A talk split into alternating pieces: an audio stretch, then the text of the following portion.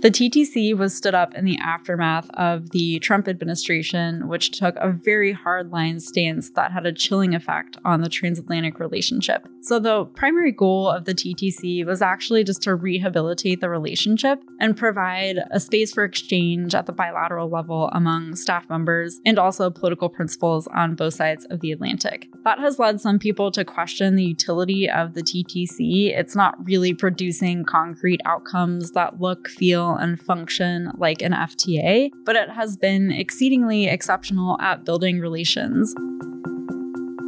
Hi, I'm Emily Benson, Director of the Project on Trade and Technology and Senior Fellow with the Scholl Chair at CSIS. I'm here to talk about my recent Critical Questions piece, the fifth ministerial of the US EU Trade and Technology Council. So, at the end of January, the US and EU reconvened in Washington, D.C. for the fifth meeting of the EU US Trade and Technology Council. The TTC, as it's known, is a set of 10 working groups on both sides of the Atlantic that work on a range of issues. This includes Working Group 1, which covers standard setting, Working Group 2 on clean tech issues. There are also dedicated working groups on investment screening, export controls, combating non market economic policies. And so it really is intended to be a forward looking convening space for officials to lay the foundations for the next generation of transatlantic policymaking. This has some ways been confused with the TTIP, which was the precursor arrangement that would have been a comprehensive free trade agreement between the European Union and United States.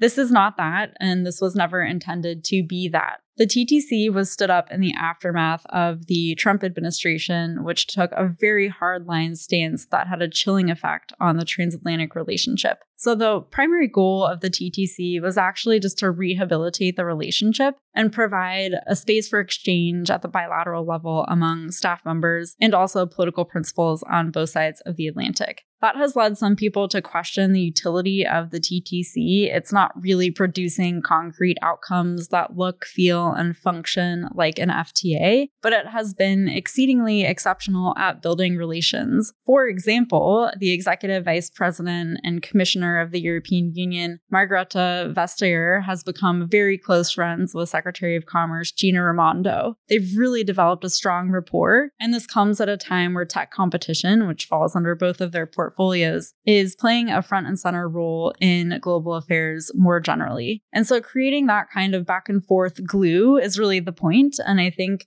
there is some optimistic anticipation that this will continue in the future. The intervening factor, of course, is that both the European Union and United States are heading into major election cycles on both sides of the Atlantic, and there are serious time constraints that come with a busy schedule. The TTC was actually supposed to convene here in Washington in December, but one of the principals on the American side, Secretary of State Blinken, was extraordinarily busy in negotiations related to the Middle East. And so, pretty quickly, you see that these external factors put a lot of pressure on the transatlantic relationship relationship. And so going forward, we'll have to see if this can actually survive the election cycle. And then, of course, the uncomfortable question, which is whether a change in political leadership in the United States would actually facilitate a further reversal of some of the gains that we've made in the transatlantic space. So, my current assessment is that the TTC has actually achieved its primary goal, which is bringing the two closer together. And I'm anxious to see what transpires at the sixth ministerial, which is rumored to take place in Brussels in April. To read the full critical questions, the fifth ministerial of the US EU Trade and Technology Council, please visit csis.org.